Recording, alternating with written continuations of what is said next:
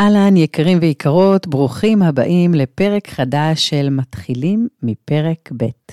אני דפנה טלקר, מטפלת זוגית, סופרת ומרצה, ואני באה לדבר איתכם בגובה העיניים, איך קמים ומתמודדים עם פרידה, גירושים, ובונים את פרק ב'. אז יאללה, מתחילים. שלום יקרים, היום אנחנו הולכים לדבר על מה עושים עם מחשבות שמפריעות. מה הייתם עושים אם הייתם רואים חבר שלכם שהולך לשים את כל כספו שהוא חסך במשך שנים בהשקעה שלדעתכם היא סכנה אמיתית, ואתם יודעים שהאיש שאצלו חברכם מפקיד את הכסף, הוא לא אמין בכלל ואפילו גנב. אני רוצה להאמין שאתם חברים טובים ואכפתיים, ולכן הייתם מעדכנים ומספרים לחבר שלא כדאי. משכנעים אותו שיש כאן אדם לא אמין. עכשיו תחשבו שהאדם הזה, שהולך לשים את כל כספו על השקעה מפוקפקת, זה אתם. כן, אתם. למה אני אומרת את זה? כי הרבה פעמים אתם, וגם אני, מאמינים למחשבות השקריות שלנו, וזה גורם לנו נזק חמור. אנחנו יוצאים מופסדים בגלל שהלכנו שולל אחרי תבניות חשיבה שיש לנו בראש. מהם תבניות חשיבה? אני ממליצה לכם להקשיב לפרק הקודם, פרק מספר 8, שנקרא מה לחפש בדייט ראשון. דיברנו בפרק על דייטים ראשונים והקונפליקט בין החבר והשותף לבין בן הזוג הרומנטי. נתתי תרגיל לכל מיני משפטים שיציפו חלק מהתבניות והמחשבות שמפריעות. אני בהחלט ממליצה להקשיב ולעשות את התרגיל. נתתי שמה דוגמה על אישה שאומרת, גבר צריך להיות מחוספס וקשוח, והיא בוחרת בן זוג כזה, אך אז קשה לה להתנהל מולו והיא משתוקקת לעדינות ואדיבות. המחשבה שגבר צריך להיות קשוח הורסת לה ולא מאפשרת לה לראות גברים אדיבים ועדינים כבני זוג רומנטיים. אנחנו הרבה פעמים נתקעים בתוך מערכות יחסים שלנו, כי יש לנו כל מיני עיוותי חשיבה. העיוותים שנותנים לנו להרגיש את עצמנו קטנים ולא מצליחים, ואת העולם מסביבנו כמוצלח והרבה יותר טוב מאיתנו. או עיוות של אני חייבת להרגיש חופש ואין לי אותו, או אני לא מספיק אהובה.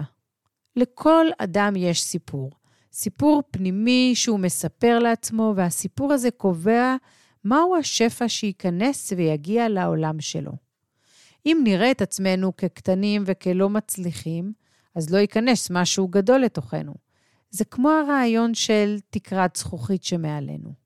אנחנו בדרך כלל לא ממש מודעים לסיפור שלנו על עצמנו וההשלכות שלו. אתם אולי אומרים לעצמכם, אין מה לעשות, המחשבות שלי זה מי שאני. ככה נולדתי, ככה גדלתי, מה את רוצה שאני אעשה? איך אני אשנה את עצמי, את מי שאני? שמעתי פעם מהרב אה, נועם שפירא דימוי מקסים למחשבות שלנו. אם נחשוב על האני שלי כמו על תפוז, הקליפה החיצונית, ברור לנו שהיא לא התפוז. ברור לנו שזה דומה לבגדים שלנו. אפשר בקלות להסיר ולראות שאנחנו נשארנו אנחנו. הקליפה ברור שהיא לא התפוז. אבל המחשבות שלנו והרגשות שלנו הם לבושים שדומים יותר לקליפה הלבנה של התפוז. הם כל כך צמודים, דבוקים, שיש לנו הרגשה שזה מי שאנחנו. אך הם לא. הם רק ההרגל, או מה שראינו בחיים שלנו.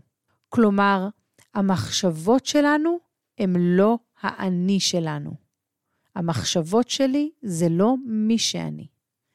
לפי הרב אדם סיני, הרצונות שלי הם שקרובים יותר לאני שלי. ולכן בחמישה צעדים של צמיחה, אני גם שמה דגש בצעד שלוש על מה אני בכלל רוצה. זה המקום של האני שלי. המחשבות שלי הן כמו מכשיר שעוזר לי לייצר את מה שאני רוצה. הם כלי עבודה, הם לא מי שאני, הם סוג של מכשיר. אז בואו נתבונן על המחשבות שלנו ונראה אם הם מקדמים אותנו או מפריעים לנו. האם הם מביאים לנו שמחה או דאגה? האם הם מייצרים אהבה או כאב? אני יודעת שאתם יכולים להביא שינוי עצום בחיים שלכם, שמתחיל במחשבה שלכם. לכן חשוב לזכור שהמחשבות הן לא מי שאנחנו. שנים אני ראיתי את עצמי כילדה שהיא תלמידה לא טובה, לא אסרטיבית ולא עצמאית.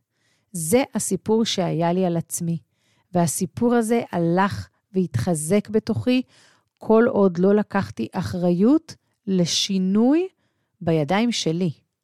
זה לא שלא הרגשתי שיש לי צדדים חיוביים וחזקים בתחומים שונים, אבל התלמידה הלא טובה והלא אסרטיבית ועצמאית הפריעו לי מאוד בחיים. הדימוי העצמי שלי היה מזעזע וזה חיבל לי בזוגיות. גם כשאמרו לי שמעריכים אותי או אוהבים אותי, אני לא האמנתי, כי לא הרגשתי שזה בכלל אפשרי. זה חיבל לי גם בביטחון לקום וליזום וליצור דברים חדשים. אבל לא הייתי ממש מודעת לזה. זה היה מין איזושהי מחשבה שקטה מאחורי הקלעים. אז מה עושים? איך אני מטפלת במחשבה שלי שמטה אותי ומוליכה אותי שולל? אנחנו רוצים לעשות למחשבה הזו עדכון גרסה.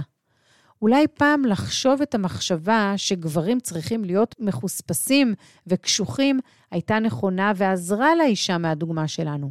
אך היום היא פוגעת בה ומביאה לחיים שלה רק גברים מסוג מסוים. אולי פעם החוויה שלי, של תלמידה לא טובה, לא אסרטיבית ועצמאית, הייתה נכונה, אך אם אני אלך איתה כל היום בראש, מה האפשרויות לשינוי? איך עושים עדכון גרסה למחשבה?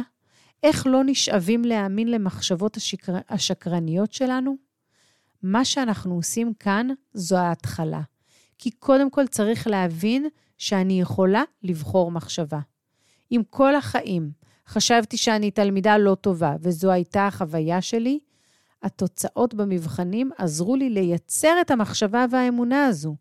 אך זו אמונה שגדלה ותפחה ותפחה כמו איזה כדור שלג, ועכשיו אני רוצה לחפש את הסדקים באמונה שלי במחשבה הזו. כי במשך הרבה שנים היא לא הביאה לי שמחה, והאמת היא שהיא הביאה לי הרבה מאוד כאב. את הסדקים אני אוהבת לחפש על ידי השאלה, האם אני יכולה להיות בטוחה ב-100% שאני תלמידה לא טובה? או בדוגמה של האישה, האם היא יכולה להיות בטוחה ב-100% שגבר אדיב הוא לא גברי בשבילה? זו שאלה שלמדתי משיטת העבודה של ביירון קייטי, שיטה מצוינת לשחרור מחשבות ואמונות.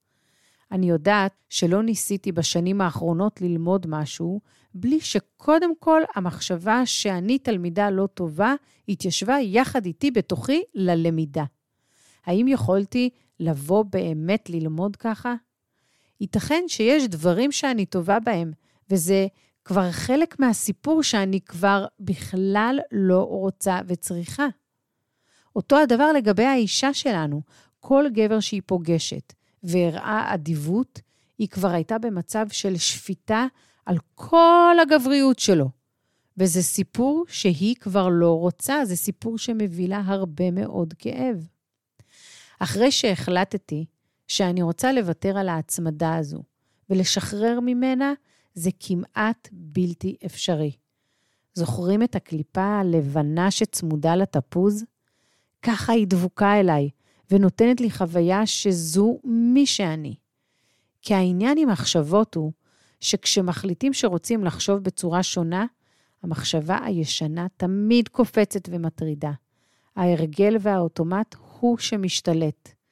מי יכול להחליט שהוא לא רוצה לחשוב על גשם, והוא יכול לא לחשוב על גשם? הרי זה מה שיקפוץ לו כל הזמן מול העיניים. הטריק פה הוא פשוט וקל, ואני קוראת לו תרגיל הסימנייה. אני מכינה לעצמי מראש את כל המשפטים שאני כן רוצה לחשוב. את המחשבה החדשה שהיא יותר מתאימה ומדויקת לי. לדוגמה, יש לי יכולת למידה. התוצאות הן מאת השם ולא בשליטה שלי.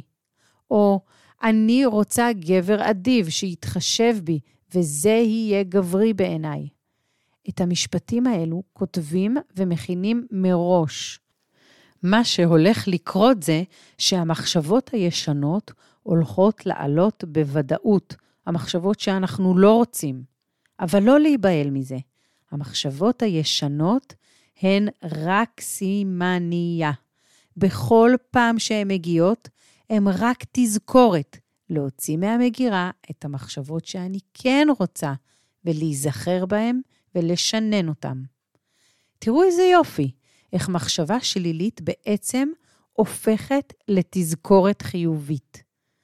ועכשיו, חמישה צעדים של צמיחה. צעד ראשון, יש לי כוחות לברר מהם המחשבות שנכונות לי ודואגות לי. המחשבות שמקדמות אותי לטובת זוגיות טובה ובריאה בשבילי. צעד שני, יש לי שיעור. אני הולכת ללמוד לכוון את המחשבות שלי בצורה כזו שתעזור לי להתקדם ולצמוח. צעד שלוש, אני רוצה זוגיות טובה. לכן אני אלמד לכוון את המחשבות שלי שיעזרו לי להיות במקום שנכון לי. צעד ארבע, אני עושה את התרגיל מפרק שמונה, שבוחן את המחשבות שלי. אני מחפשת את הסדקים במקומות הנכונים ומכינה לעצמי משפטים חדשים לשימוש כשתגיע הסימנייה, המחשבה הישנה. צעד חמש, אני אלופה. אני עושה פעולות משמעותיות שיביאו לי שלווה ואושר בחיי. אני רוצה לשתף אתכם שכשאני למדתי על כל נושא המחשבה, פתאום עלה בי איזשהו חשש ופחד שאני מנסה לייפות את המציאות, שהנה קורה פה משהו ואני משכנעת את המחשבות שלי למשהו אחר. אז דעו לכם שאם גם לכם עולה, עולה הפחד הזה, זו לא הכוונה. הכוונה היא להסתכל על המציאות בצורה מאוד מאוד ברורה, ואז לחשוב ולהחליט מה אני רוצה, כמו שאנחנו עושים בצעד שלוש, ואז לבדוק מהם הפעולות שלנו. והפעולות שלנו, כאן כלול גם המחשבות שלנו. מהם המחשבות שיעזרו לי לכוון את עצמי למה שאני רוצה. זוכרים שהתחלנו בזה שאמרנו שאנחנו לא רוצים לשים את כל כספנו על איזושהי השקעה מפוקפקת? אז בדיוק אותו הדבר כאן. אנחנו לא רוצים לשים את המחשבות שלנו על דברים שאנחנו בכלל לא רוצים. זהו יקרים להיום. אני מקווה שהפרק הזה עשה לכם טוב, הבהיר לכם דברים חשובים, ואם מצאתם בו ערך, אז בבקשה, שתפו אותו עם האנשים שיקרים לכם ועם כל מי שאתם חושבים שזה יכול לעזור לו. ובינתיים, להתראות בפרק הבא. ביי.